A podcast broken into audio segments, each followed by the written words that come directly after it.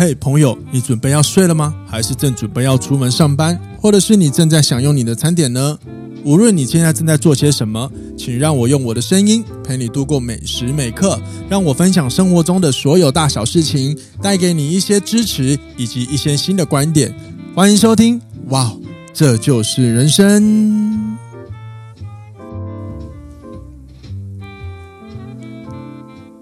欢迎收听，哇哦，这就是人生。大家好，我是凯富。今天的这一集呢，是那个你想听的议题活动，然后我们要来录制专属特辑的时间。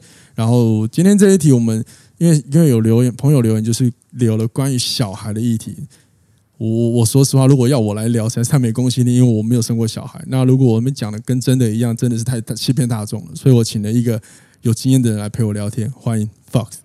嗨，大家好，我是 Fox。对，这个我会邀请了一个很爱聊天的人来聊天，嗯、还蛮爱聊天的。然后我我我觉得请他来讲会比较好，毕竟他也有那个育儿的经验。那呃，我其实说老实话，就是呃这一题啊，这个小孩的议题，嗯，我我诚实讲，就是我不知道我我的节目的听众会不会喜欢。说实话，我很诚实，毕竟，哎，我的节目大部分。的人都喜欢听爱情题，我真的啦，我就很喜欢听爱情题，我就很想讲其他，大家都要听爱情题。好了，对，那但是我还是很想录这个，除了是因为有听众朋友留言之外，最主要是因为我自己本身的另外一个本职职业是教练，那我有去上了关于就是孕产妇的课程，所以我其实有了解到。呃，孕妇是很需要被照顾，尤其是生完小孩之后的妈妈，也就是产后的妇女也需要被照顾。所以我想要透过这一集啊，跟 Fox 的分享，希望带给听众朋友，如果你刚好是呃生完小孩，你正在经历刚养小孩一开始的痛苦，因为他会有一个一个很很辛苦的时刻嘛，又或者是你是呃你的太太刚好有生完小孩，或是正在怀孕，anyway 就是有你有孕妇或者是产妇孕呃生产后的妇。的另一半在你旁边的时候，希望这集你可以给你们一点鼓励，因为我很怕吼，很多妈妈们都有那种产后忧郁的问题啊。嗯，应该有，绝对有。你以前有吗？嗯，我觉得就是生完小孩之后，你会很容易情绪放大，就是常常你可能就是会，对，就是挤，比如说像挤奶挤到一半，就开始流眼泪了。然后你不知道为什么挤奶挤到一半会流眼泪啊？为为什么？哦，对哦，你都说不知道了哈。就是你的情绪是觉得好辛苦，当妈妈好辛苦，这挤奶的事情，可挤奶这件事情好好累哦。可是你知道吗？就是呃，我不知道那个时候的你，你会不会有那种自责的感觉，或责怪自己的状态，会有吗？不会，不会哈。好，因为因为我上课学习到的就是指。母体在生完小孩之后的身体，全部都要以全新的状态来看待。也就是说，我们要把它当一个全新的个体来看，因为你有可能很多时候你的心境、你的情绪，甚至你的荷尔蒙都有一些改变。那这些都会波动到我们的情绪，所以很多妈妈也会在生完小孩之后，很多情绪起伏真的很多。我觉得，如果你是当老公的那一个，我我认真觉得啊，呃，你要有点耐心的去关心他，因为毕竟有时候男生哦。太理性，你知道吗？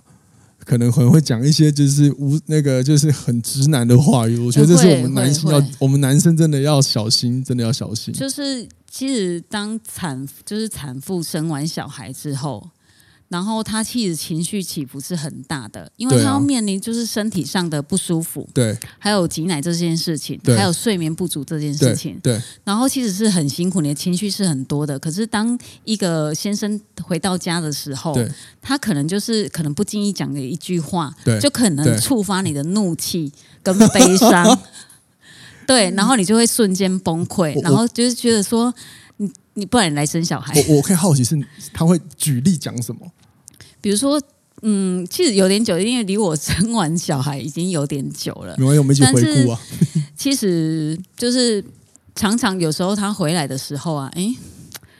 他可能就是我已经挤完奶，我已经很累了，然后小孩子今天又很哭闹不睡觉，然后我就已经情绪已经满到已经有八分了。对，就他一回来，可能跟你讲着买，比如说他买的食物是你不爱的，就跟你讲说我要吃什么了，你结果买这个是什么？我就是说我要发奶的东西，你给我买这什么东西？哦哦哦，就是哦，对对对对，我记得有些食物会影响那个那个母乳的增生嘛。对，哦，对，我想起来了，到底有没有在在意这件事情啊？就是一些小事就可能触发你。哎，韭菜是不是啊？韭菜就是断奶。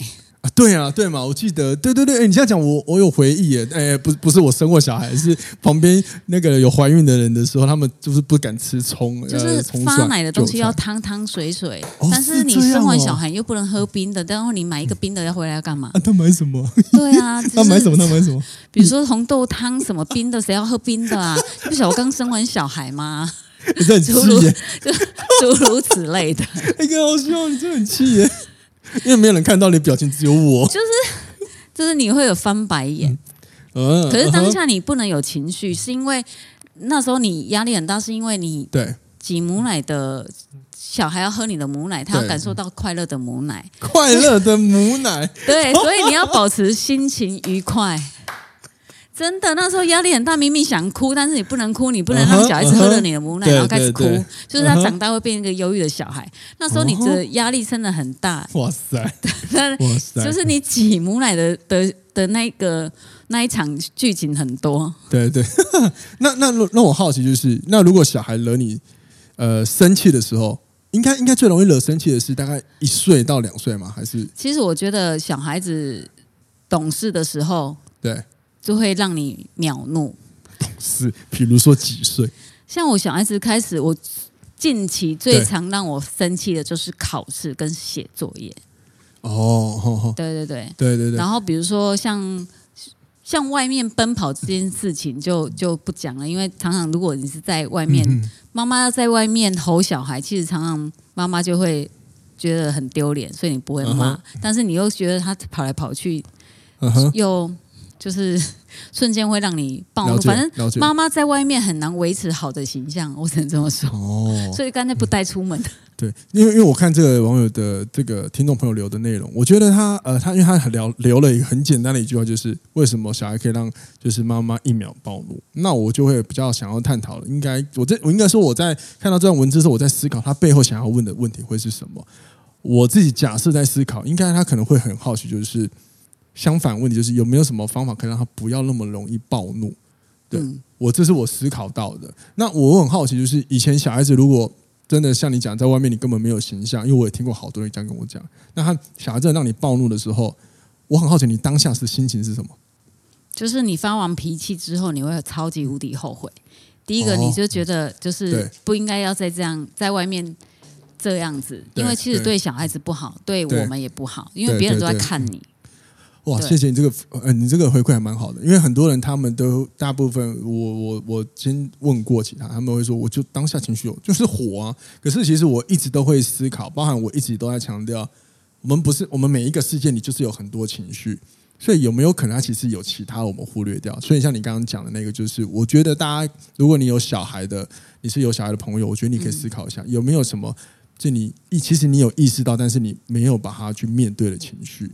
比如说后悔啊，甚至有些人他会说，可能是我会，其实我会有点，比如说难过。有些人难过就难难过在于，这样讲有点无情。就是，但我听过，就是我为什么要生一个小孩，然后破坏我原本好的生活？但我觉得承认这个情绪没有不好，这样子心理才会健康。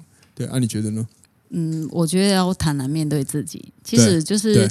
在很多小孩子让你很失望、让你很生气的时候，你的脑海里会常常浮现：说我为什么要生小孩子来折磨自己？一个你会担心他的安全、他的成长，对，然后你的内心是非常纠葛的。了解，真的你会担心你自己带不好他，然后让他走偏，或者是你让他就是照顾他的过程当中，你让他失去健康，然后或者是你的不小心让他暴露在危险当中。其实这些东西都是你很焦虑的东西，就是在。养育他的过程当中，你这些东西你就会一直反复的一直想，在你脑海中想，然后你会形成就是很紧张，你就是生活很容易过得紧张，然后你就会到最后会怪罪自己为什么要生一个小孩子来折磨自己。有一点听起来有点像是就是呃，我们会有很多。想象可能他会不会怎么样，然后这些想象往往都是比较负面的，对，所以你会变得更加紧张，然后你会更小心翼翼的去对待他。可是这样小心翼翼对待的过程中，又使自己产生了更多无形的焦虑感，对，所以反而我我不知道我这样诠释对不对啊？就是你听听看，你会发现你开始没有你自己，不无论是你好像控制不了你的内在，控制不了你的外在，所有的一切你都控制不了，因为你正被小孩控制你所有的一切。嗯，对，而且你感到不快乐，然后你会把你的不快乐怪罪于小孩。哦，就是你内心的对，这就是黑暗面吗？哦，我对，呃，可以这么讲啦，因为其实我在上孕妇课程的时候，他也有提到，就是。妈妈要勇敢说出你的感受，因为很多时候我，我我嗯，应该是亚洲吧，就是对于我们要阐述自己的负面情绪，往往会等于你是不好的，你是糟糕，它甚至有点像禁忌。可是国外其实是非常鼓励大家说出来的。我们先不讲孕妇，光是你情绪有问题，你去看智商，在国外老实说是很多人都在看智商，而且他可能还蛮引以为傲，说：“哎，我有在看哦。”因为他们反而觉得解决心理状态让他快乐是更多胜于别人怎么看他自己的。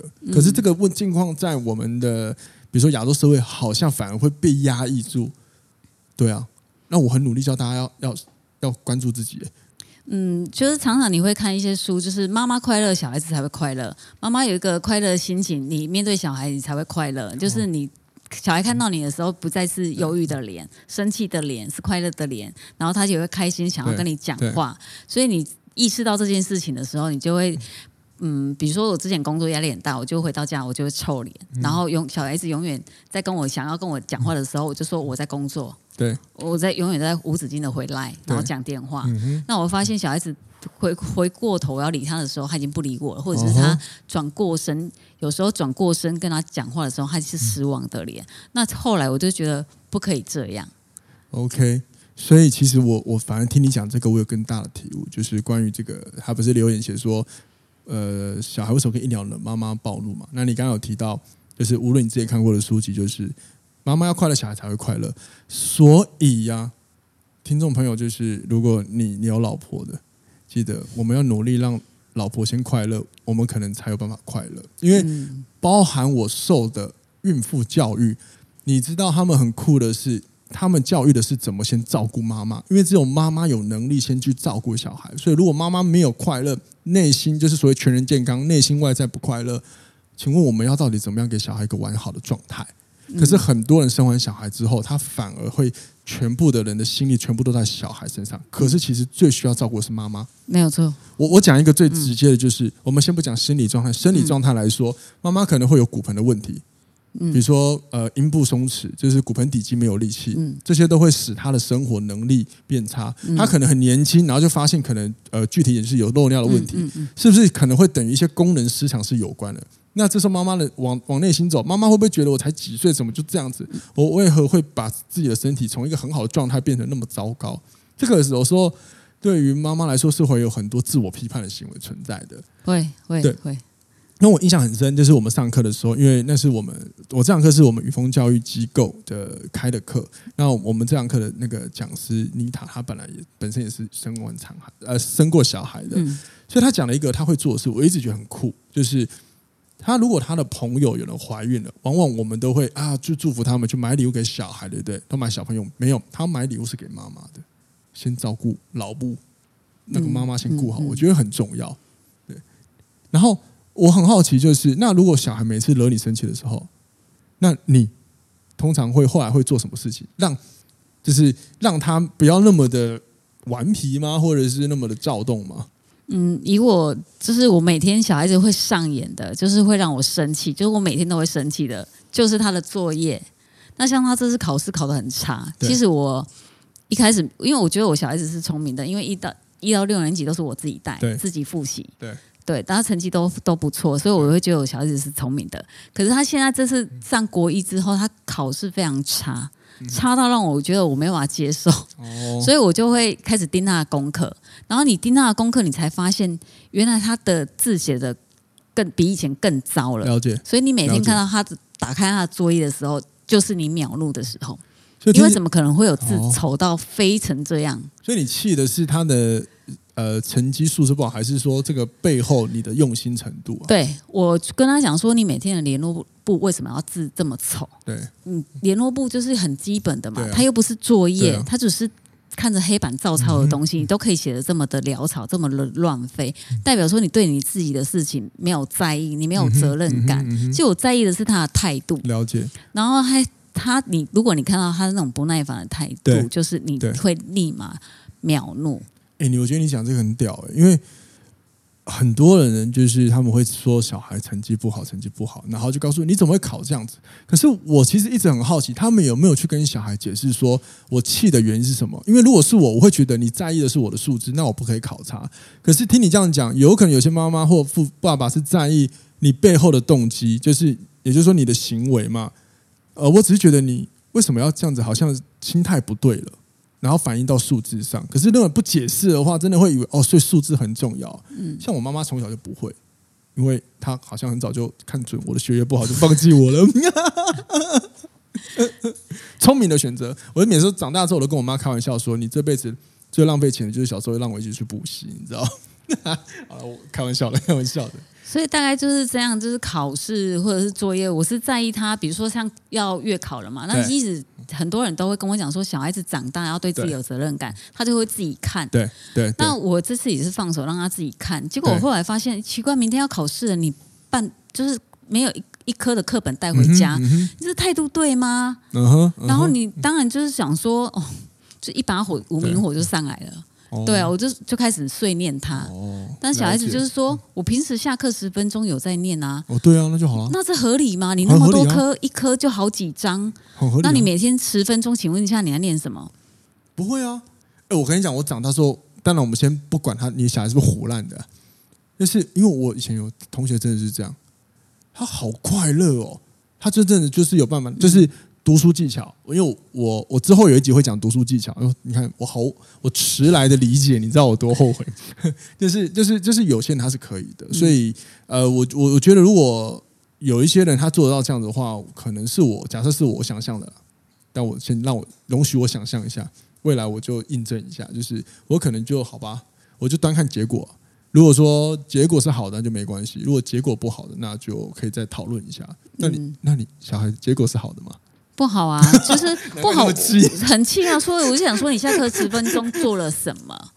对，因为我光看他每天写作业的一个敷衍的态度，对，就是每天都训练他的态度，态度，态度。因为有时候你念到他的时候，是想说，我们没有以身作则嘛，嗯哼，我们没有对我们自己的事情负责任嘛，对，我们就每天一直摒除在你的小孩子的面前，我们就是做好自己的的工作。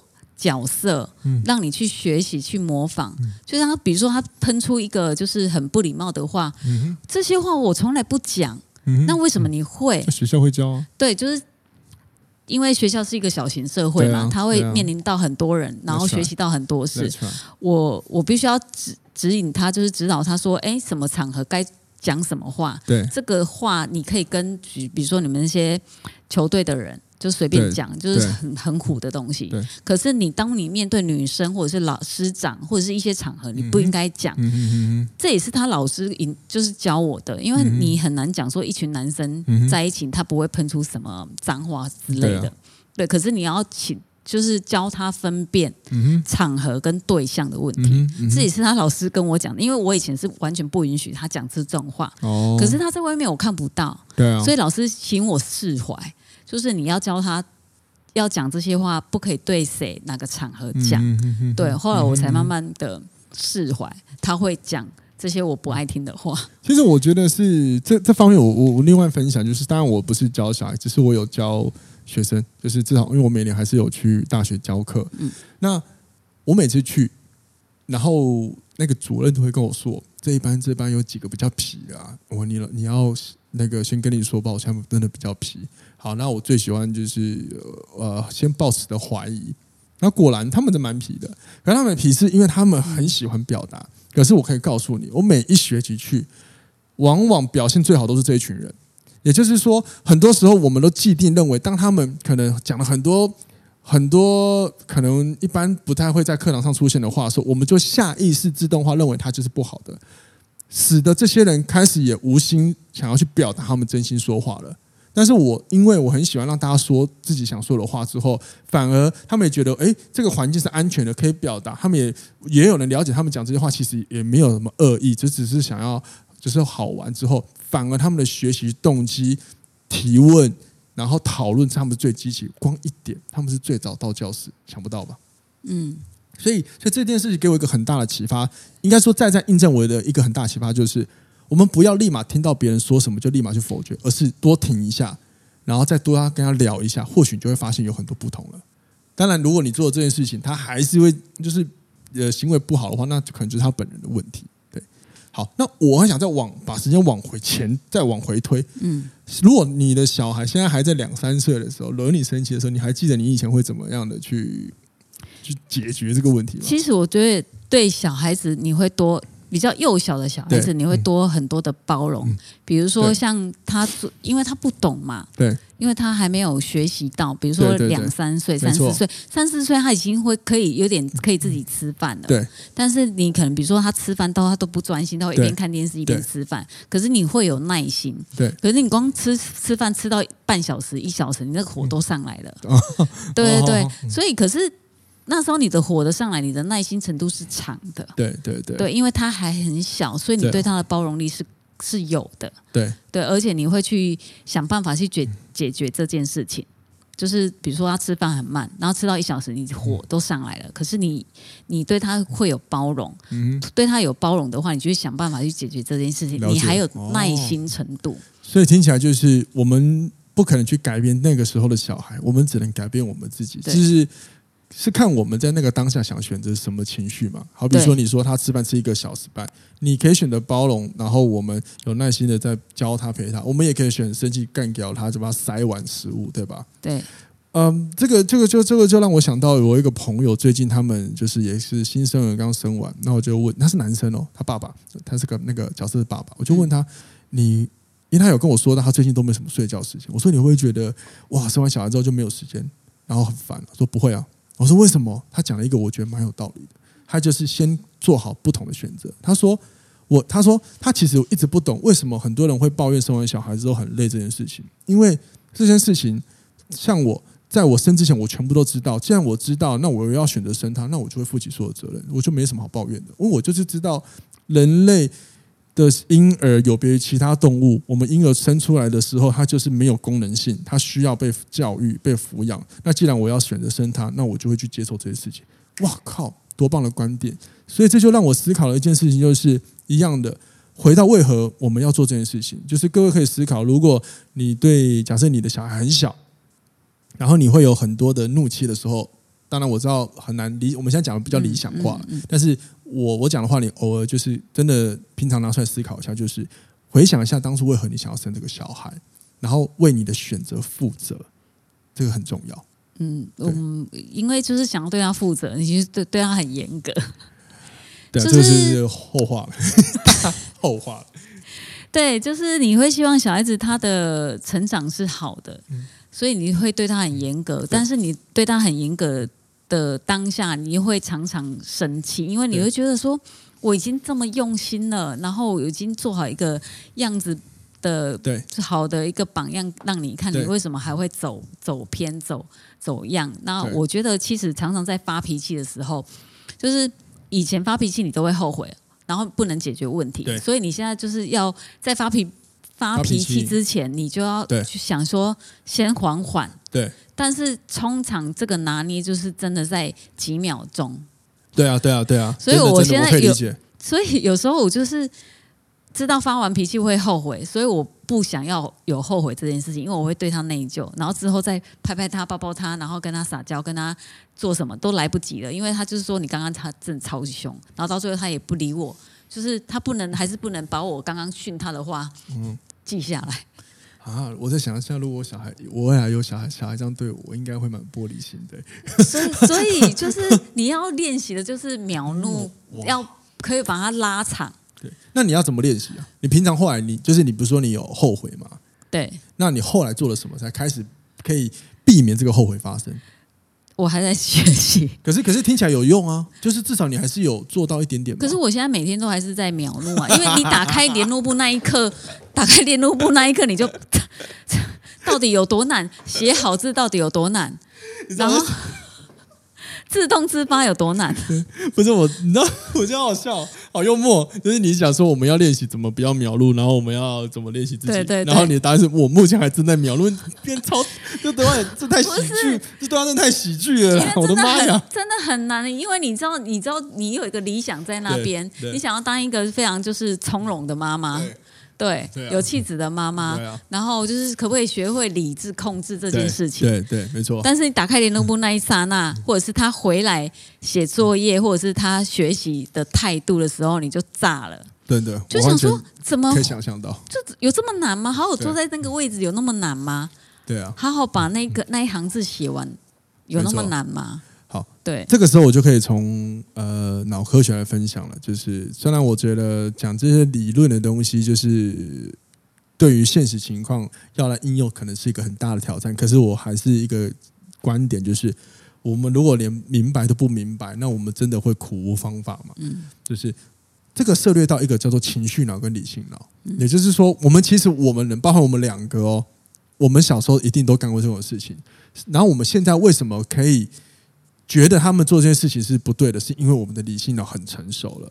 好，那在理性脑成熟之前，我们的所有的人都是用情绪脑在表达。那情绪脑的表达就会跟情绪有关系嘛？嗯，所以他们对于他们不快乐或想要的东西，无论是几岁，我们现在以最小年纪的一两岁、两三岁好了，他们一定会用很激烈的情绪表达，因为我们要理解一个重要的事情是。小孩子没有太多的词汇，他也没有教词汇的时候，他不知道怎么表达情绪，他们会很可能会很，所以很激动，只能用这样的方法试图唤起父母的注意力。所以这个时候我，我有上网看了一些资料，他有提到一个我个人觉得还不错，就是我们应该要，如果小孩做不好，我们生气的时候，我们应该用鼓励替代。可是我知道很多人听我讲这个，一定会觉得这是干话。我有鼓励呀，我有都有夸他什么什么，那还没有用啊。好，首先第一个就是。呃，鼓励这两个词的解释，它不见得代表的是一个词语的表达，它还包含着行为跟行动，也就是我们有没有什么样的方法、行为能够促使他往前。就好比说，小孩不吃饭，可能我们鼓励他：“哈，你要吃完，你好棒哦。”可是有些人可能不甩你，那我们有没有什么方法可以鼓励着他，推着他往前，让他把饭吃完？嗯，比如说我有认识个另外一个朋友，就是这个爸爸蛮厉害，他管他小孩都叫他承诺这件事情。也就是说，我你承诺我吃完，那我们等一下可以干嘛？他是用这样子教导小孩，从小就了解承诺。那好比说，你现在吃完，等一下你是不是很最近很想要去哪里走走？爸爸就带你去。好。所以他的小孩其实从小到现在已经国中了，他依然他们小孩就很重视承诺这件事情，很酷吧？也有人这样教小孩，这也是一个鼓励的方法，嗯、只要能够推着他前进最重要。嗯，就有点像，就是讲法那概念，就是奖励、呃，这是其中一个。当然也有些人是用别的方式，比如说他的鼓励，他不见得用责骂的，或者是他可以鼓励他，比如说，那如果你吃完的话，可能我我会怎么样，或是你也可以怎么样啊？嗯嗯嗯或者是鼓励他等等的，反正就是不见得只是说你好棒，不是只有这样子。嗯，你可以，大家可以去思考什么行为。嗯，因为我这没有办法解释太多，是因为每个小孩性格不同，嗯、我觉得要想一下。那另外一个就是，既然情绪呃理性脑要很晚才会完整，就是成熟，那就代表说很多时候小孩的行为一定，无论他可能到国中，他都可能还是用情绪在解决问题。嗯，所以这个时候他很很可能会有很多做出后悔的事情。比如说，他可能会冲动的对骂完之后，其实小孩可能会后悔了。嗯，那这个时候我们要怎么做？就让他待在那个后悔啊，因为正常的来说，后悔之后他们会有反思，可能会下次会更小心，一步一步，因为这就是成长嘛，从犯错中学习嘛。那最重要的是有没有同意犯错这件事情。那最重要就来了，理性脑什么时候才会成熟呢？这就是每个父母会想知道，什么时候等于说就是什么时候会不气呢？二十五岁之后才开始。就二十五岁之后才开始，所以你小孩的所有问题你都不用气，因为很正常。哦，所以他二十五岁以后才会长大懂事，然后不做出让父母生气的事情。我要保留客观一点，才可能渐渐。因为很多人，其实我我这几年就是有一些妈妈们跟我相处，因为我去教一些社区阿姨，他们都说：“哎，卡菲你好好啊，希望我小孩跟你一样啊。”好，那你首先你要先忍耐三十年，因为我是三十岁之后才开始逐渐变好。尤其是我今年三十五嘛，我觉得我这两年才更正常一点。你看我妈妈多辛苦，真的啦，真的。所以就是妈妈还有很多人要气耶。对啊，可是可是我就觉得，就是怎么让我也其实我因为我现在没有小孩，可是我很喜欢去想问题嘛，所以我就在想，那到底我是以我自身的经验，我以前真的很叛逆，就我就在思考为何以前我要这么叛逆。那我就在想，我就只是想到一个，就是如果那个时候我所做的每一件事情，父母可以多问一下，哎，你为什么想做这件事情？我会很开心，而不是。你这样不对，这样别人会觉得怎么样？我会觉得很烦。但我没有伤害别人，所以我我的课题是我希望别人多问我，多理解我一点。所以 maybe 你也可以问问看，或者是听众朋友，你也可以多问一下。又或者是你小孩两三岁，他还是哭闹哭闹，多一点耐心，多一点耐心。因为有很多文献都讲，你多一点耐心，请他好好讲，慢慢讲，慢慢表达，能帮助小朋友从。激动不知道怎么表达，降缓之后，他可能会理解哦，有人要听他说，他才可能慢慢控制情绪下来，然后试着去找到好的沟通。嗯、那我自己也看过，我前主管教小孩也是这个方法，那小孩就是哦，越来越可以从每次很激动，但是慢慢的在每个事件之下，他就可以哎，好像比较可以不会一直用那种躁动情绪表达。当然，下次事情来又一样，我们就是反复操作。那至少免于有时候一暴怒你就跟他对骂，整个情况就不好。像你刚刚讲的，小时候在父母在外面就是啊就没有形象了，是一样的。嗯嗯嗯。我印象很深，他最常跟他小孩说：“冷静一点好吗？” 好，我笑笑死了。跟小孩讲冷静，我是觉得蛮幽默的。我觉得父母的情绪也要很稳定诶。对啊，所以这个就回到你刚刚讲，其实我们应该私下练习啊。对对啊。那如果说假设你像你刚刚你很诚，我觉得你很屌，就是你有诚实，就是其实你还在怒。我觉得是事情过后之后，我们有没有给自己一个时间好好讨论，或者说我们要怎么做？我觉得这个是不是就可以跟，比如说双方父母愿不愿意花一个时间沟通？因为我知道有很多父母，呃，是不沟通的。他们所谓的沟通，指的不是哦，我们讨论啊，啊，你怎么样？你怎么样啊？哦，我觉得教育理念不同，对啊，所以需要沟通讨论一个就是比较。比较接近彼此的思想，可是可是问题是沟通常常你我好讲到沟通，因为我们这里也有聊到人际沟通嘛，对不对？你觉得沟通最常失败的原因是什么？就是理念不同，然后态度不佳，就沟通失败。好，我不觉得是理念不同，是出在一个问题，嗯、是为何我们的我们看起来在沟通，但是我们在辩论。嗯，对。好，所以你通常你们要沟通，你第一句话都怎么讲？怎么讲？我觉得小孩子最近真的很糟糕。比如说开场白，哪哪里糟糕？就是他的学习态度很差，然后就是该该读书不读书，对对对对，然后只想要打电动，对。然后这个电动的起源就是在爸爸，那你是不是不给他电动就没事了，他就会专注于在读书。然后你看这样的对话就有可能是启启发争执。对，好，那我告诉你，教你呃，我不敢说一定，但我教你，毕竟本身我教沟通。我们在沟通的时候，如果我们今天是闲聊，就没差。比如说像我们两个录之前在闲聊，就就没有那么多的拘泥了。可是如果今天我们其实都知道，这个沟通是要讨论一件蛮重要的事情，而且是我们很看重的。我想问的是，我们有没有邀请对方？思考邀请呀。首先，你刚刚想，你是第一句都是，哎，我我们来沟通。我觉得小孩就会这样专业怎么样？是我 maybe 我会尝试。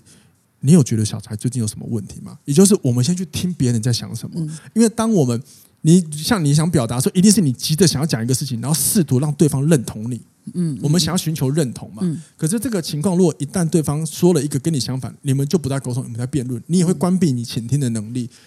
就算你有在听，你也只是在试图找到他的盲点，回击跟攻击他。啊，对。那我们能怎么办？我们只能先邀请他理解，这样才有可能让沟通，先让彼此知道说，哦。我们现在是愿意要讨论某一个事情的，因为这个是跟沟通科学有关系。就是人最后先在传递讯息，就是在接收讯息这方面，他们还是先从感受开始的。嗯，对。所以如果说你想，我觉得想要最近怎么样怎么样，说不定他已经觉得，哎呦，你好强烈，我需要防备一下。哎，你好像要跟我讲一个，你好像要我认同你。但是我们不如就先问问对方吧。可是这个也要练习啊，因为很多人一上岗之后就开始。就是有时候讲讲的那个都都不是我我我我能接受的哦，就想说 怎么会这样？我觉得这个就是先先倾听多一点啊，或许有没有可能是因为你听的还不够多，嗯嗯，然后你还然后对方也还没有把话完全讲完。就我们刚刚也有聊到，就是考试，你为什么考这个分数？就很多父母都不告诉他，我气的源其实不是分数，是背后的动机，但他不愿意说。这个很有趣哦。我教沟通，跟我跟很多人沟通到现在，往往你问他的第一句、跟第二句、第三句、第四句都不是最真的，第五句开始才是讲出这个，比如说事情的本质，不是他说谎，是我们人通常都会先从最轻的开始讲，才开始讲到最重的，是这样子的。嗯，对，所以 maybe 如果你要沟通，你永远要记得，就是就是大家可以思考一下，就是有没有邀请对方，还有是不是要找一个可以。共同沟通时间，哪怕五分钟也好。嗯嗯，对，如果你们真的想解决问题的话，嗯，你觉得呢？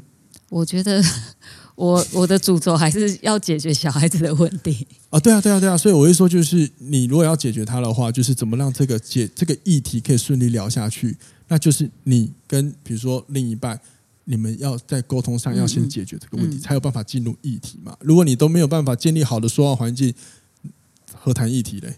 这个是觉得。大家可以思考看看，嗯嗯嗯嗯，对，那这个这个也蛮符合你的人设的，就是我刚刚在录之前跟你聊了一下，因为你是喜欢先解决事情的，对，那有些人是喜欢先感受的，对，这个在我们之前有一集有聊到，就是有些人是在意情感受，有些人就在意处理事情，嗯，所以你在意感，如果你跟这样的人沟通，跟在意感受的人沟通，他可能会光是。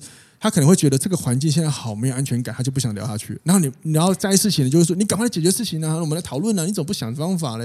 因为他光是感受，他就很不安了。嗯嗯，对，你看，是人际沟通是一个很大的学问吧？就是你要先了解对方他是哪哪一类人。对对对，没错，因为我们我们没有办法呃要求对方，比如说照我的步调嘛。嗯，那我们如果要希望最后结果是好的，那我们只能自己做选择了。嗯，可是我面对的是小孩，他是思想单纯呐，然后想法直接，讲话直接，他不会去思考说讲什么话妈妈会不开心，或者是讲什么话妈妈比较喜欢听，他不会，他很直接，就很直白。但是刚好他讲的直白的东西是妈妈不愿意听到的。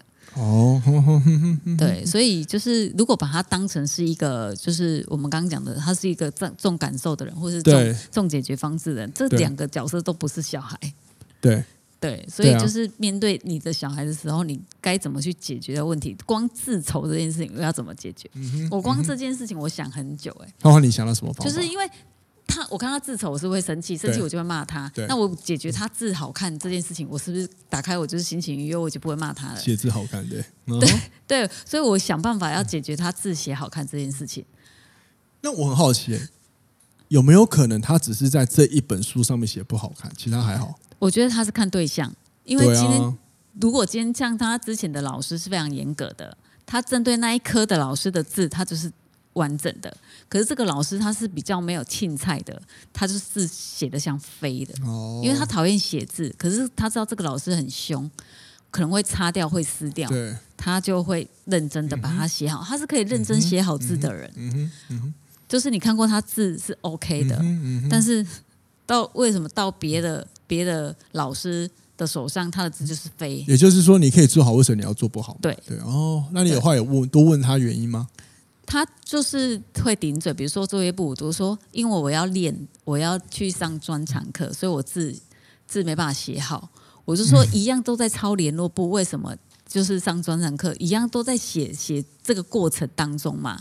那写好跟你上专场课有什么关系？对对对，他的想要表达是说他很赶，所以他随便写。哦，然后 蛮聪明。然后我就说你一样在做这件事情，就好好写，一样花花二十秒写这几个字，嗯，一样你都在写嘛，对不对？然后他就说，然后他就说，可是人家别的练练专长课的人字也都很丑啊。哦，我说我不管别人丑不丑，但是我只在意你的字好不好看。好，那我我我我就很好奇，那如果他写好看，对你来说？你能获得什么？嗯，我觉得觉得说他有认真做这件事情，哦，所以你看到他的认真，哦，所以你需要看到才能相信。对，哦，有 maybe 你可以思考一下，有没有其他观点来帮助你来看待他的好不好跟评分的？哦，对，就是可能有看到他其他优点，然后就忽略他自丑。呃，因为因为就是就是 Fox 现在讲的这个点，虽然当然我我我我不是从小孩，我是从我们在看待事情来 看，就是我们借镜嘛，就是借镜来聊人际关系，就是很多时候我们都必须要眼见为凭，信以为真。可是很，可是我们也有可能会忽略，嗯，有些人他就是不喜欢在某些特定情况，他有觉得他有更重要的事。那我们究竟是要以？它重要的是为评断它的标准，还是以我们自己认为的重要的事情来做评断？是我们要思考的问题。嗯，对，因为如果他是有他也一直有强调那个课很重要，而且大家都一样，或许对他来说那个价值更高。嗯，那某方面他的动机动力，他还是走在进步的路上了。对，他有强调，因为专长课是教练，教练很凶，所以他们是纪律问题。对啊，对啊，在球队是纪律问题。对啊，所以有没有可能恐惧嘛？所以你要解决的不是你儿子，是教练嘛？对吧？你懂吗？所以变变成教练那样子？不是不是不是不是不是我我我的意思是是我的意思就是各位就是大家听众朋友要听听懂，就是我讲的就是我们从问题来看到本质。嗯。儿子是因为专场课很凶，所以他到那边要写的时候，他就没办法写好。很多人都一样，是因为他怕被骂。所以，如果我们希望他写好，我们我们我们有几个选择。第一个，我不要从这一次的写字来否定他全部的努力。第二个，我也可以从教练，你知道你你害我儿子很害怕你打他写字都乱写嘛？我给你有没有换个别的方法来教育他？这全部都是可以用的方法。当然，你可能还可以想到第三、第四。嗯。可是我们要先拔掉一个框架，就是你。你这一次写不好，就等于全部都不好。当然，我我不是批判你，对不起，我只是举个例。因为很多时候，就连以前的我也会，明明这个人很好，但是只要有一个不好，我就觉得他可能其他都不好了。我自己也有会这样，包含在以前在工作的时候，这个蛮值得我们来一起思考。嗯，其实我有想过，就是就是，比如说他字写不好，可能是当下很急又很赶，那你可不可以就是回来的时候把它重写重整？其实像我们一开始笔，小时候我也不会咬吧，就像笔记啊，笔记一开始上课，哎呀，后面有人在摇头。比如说我们上课就是突然就是笔记乱飞啊，然后回来再自己整理笔记啊。你知道是，我我我好奇问一下，那是什么时候啊？你几岁啊？就比如说像我们平时国中在上课的时候，是不是老师是不是开始讲很快，然后我们就开始在课本都乱乱记？没有。然后回来的时候，我们就开始一行一行一行。真的哦？对啊。我没有，所以我没有办法回答。哇，你是优生呢？好了，那个就是给予尊重，因为在在，因为我以前学生就蛮混的，所以我也不太会做这种事情。对，但当然，当然你的习惯是好的，所以我知道，嗯，为何你会想要求他，一定是因为你从中有获得价值嘛。嗯，那既然如此，他的他的关键点就是你要先让他了解价值，而不是先了解做法，应该是先理解，就是那个最后你能获得什么。我觉得这个也是。蛮蛮需蛮可以思考的点哦，我觉得今天聊了好多不同的观点，我觉得好酷哦。那我以为这一题今天这一集就是单纯讲小孩，但是我其实聊一聊，其实蛮多事情都可以绕，然后其实都可以绕回到我们怎么看待事情，对，以及我们怎么看出事情，对，还不错哎。好，那你最后还有什么想分享的吗？到底要怎样让秒怒的 的情绪降低 延缓？五秒，五秒就好。我叫你分享，那你还丢问题给我？五秒就好，五秒就好，哇塞！哦，我好吧，我我我我，这个作为我来讲好像没什么公信力，但但我从情绪的观点好了，好不好？我觉得多问一个问题，就是每一次如果你怒起来的时候，你先多问对方一个问题，嗯，让你的情绪脑被压缓，因为提问题就涉猎到思考，理性脑就会比较容易跑得出来。这个可以思考看看，这个也就是另外一个讲的，就是。呃，所谓大脑上至下的调节，就是说，这样讲好像有点太复杂。简单来说，就是你多了问了一个问题之后，你会比较容易去思考问题的时候，你比较不会被情绪抓住。嗯嗯。因为很多时候情绪的反应来自于自动化的行为。嗯。对，这个在前面有一集有聊到，大家可以听一下。所以或许多提问一个方法，可能可以让你稍微改变这个情况。当然，当然最重要的啊，就是我还是要提醒呃所有的人，无论你的小孩多小或者是多大，嗯，我觉得如果你们。我觉得就是你生气或者是你有争执，我觉得没有不好，因为我们人类都是犯错中学习的。你不可能期待先全部都防御的好好的，然后试图事情都不发生，因为如果这样的话太不符合人性，你的人生是没有经验累积的。那我们能做就是。回顾你每一次你觉得后悔的事情，然后在你情绪没有那么多波荡的时候去想，下次我可以怎么做？因为以前我犯错也是这样。当然，我每次想好做到下次发生的时候，还是会有时候会失控。可是我透过这样的练习，慢慢的，我其实会习惯，就是啊，不行，我我我如果又做以前方法，我会获得什么？然后我去慢慢挑战，包含跟我家人沟通。嗯，我到今天也在学习沟通。嗯，对，所以我都是这样子在练习的。我们只能这样子做。嗯，那小孩也是啊，慢慢的做。他慢慢的教他，我相信他一定会理解嘛。小孩总有一天他的脑会从情绪脑演化到理性脑的吧？哇塞，嗯嗯，就是、不对，是理性脑、情绪脑都是一样，只是他的理性脑会变得更完整了。就是我现在要练习的，就是我当我要发作的时候，我要发这一顿脾气的时候，我先先想一个问题，再多他问他一个问题，对对对，为什么你字要写这么丑？呃，对啊。然后如果他跟你讲原因的时候，就再度爆炸。No No No，我们其实我其实 因为他都顶嘴。对，我所以我想分享问你一个分享，就是就是就是你你你建议我，你不建议我这样讲吗？就是有没有可能你要改变的也是你的观点？因为他其实为什么会爆炸，是因为他已经跟你解释，但是你还是你还是关注你在意的事情的时候，他会觉得跟你解释没有用。嗯，就像小时候有时候我妈跟我讲话讲的东西，我已经解释了，但是他还是觉得他的观点才是对的时候，我会觉得没有用，因为他没有要理解我，我就会很失望，我就不讲了。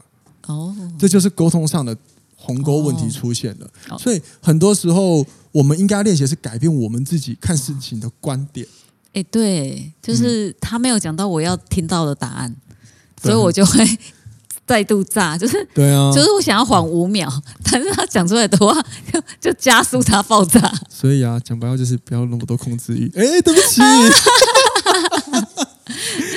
好了，希望今天这一集大家喜欢了，好吗？然后呢，最后请让我在节节那个对吧？卡子节目结束之前提醒一下，好，如果你的你的身边有一个。正在怀孕的女性，或者是刚生产完的女性，又或者是呃你的小孩很大了，她还在照顾这个小孩的女性，反正就是你的老婆，请男生要好好照顾女生因为某方面女生经历的东西真的不是我们男生可以体会的好不好？而且他们有很多情绪上的问题需要我们陪伴男生加油谢谢谢谢天下伟大的女性朋友。我们下次听拜拜。拜。